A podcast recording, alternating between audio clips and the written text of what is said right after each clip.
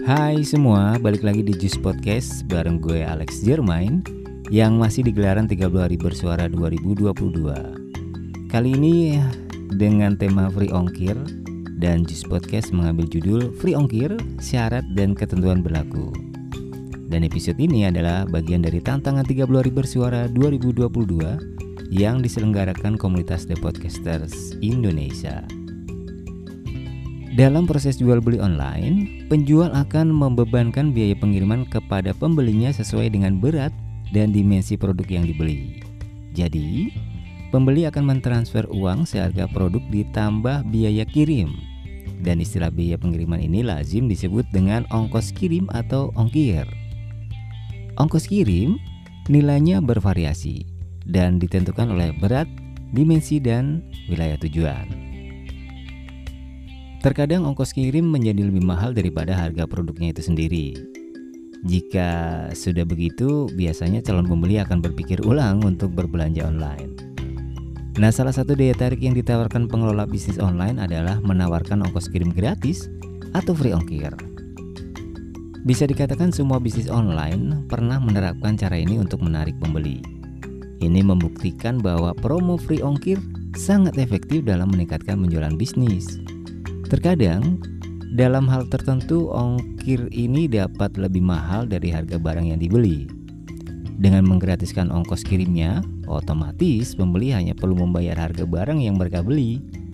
Dan inilah mengapa promo free ongkir banyak diminati dan banyak memenangkan pasar. Biasanya penjual online akan bergabung dengan marketplace yang menawarkan free ongkir. Meskipun kebijakan ini menguntungkan pembeli dan penjual yang membuka lapak di marketplace tersebut, bukan berarti hal tersebut diberikan secara gratis begitu saja. Bagaimanapun, tidak ada bisnis yang mau merugi tanpa perhitungan yang matang. Jika dicermati, biasanya promo free ongkir diberikan dengan syarat-syarat tertentu dan dapat membuat pembeli terjebak.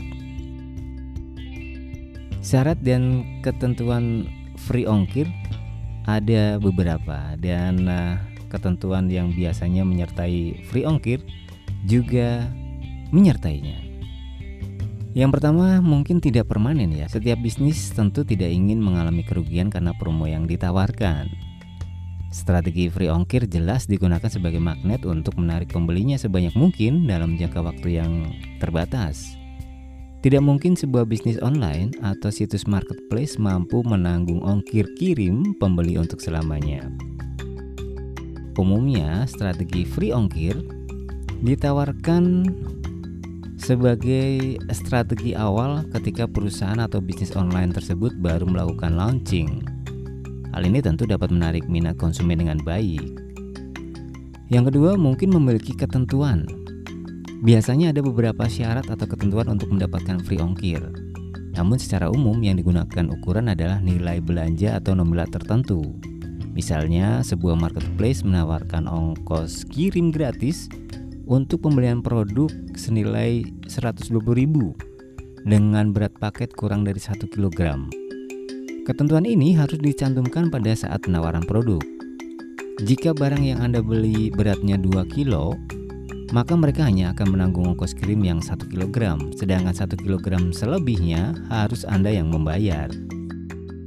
Karena ongkos kirim tergantung dari alamat pembeli, maka nilai subsidi dari ongkos kirim ini akan berbeda antara pembeli yang tinggal di Jakarta dengan yang tinggal di Surabaya. Misalnya, ketentuan ini dapat berubah sewaktu-waktu tergantung dari kebijakan perusahaan. Yang terakhir berlaku pada acara tertentu. Nah, free ongkir biasanya sering dilakukan pada acara-acara tertentu, misalnya pada saat peringatan ulang tahun atau hari besar nasional, atau diberikan pada saat hari belanja online nasional, atau yang lebih sering kita kenal dengan Harbolnas. Cara ini dianggap paling efektif untuk mendongkrak omset penjualan produk. Selain itu, pada acara tertentu biasanya minat beli dari konsumen akan semakin tinggi. Nah, begitulah kira-kira kalau kita pengen mendapatkan free ongkir atau ketentuan-ketentuan yang masih berlaku yang menyertainya. Alright, sekian episode kali ini dan nantikan episode-episode berikutnya dari Jus Podcast. Gue Alex Jermain pamit, bye.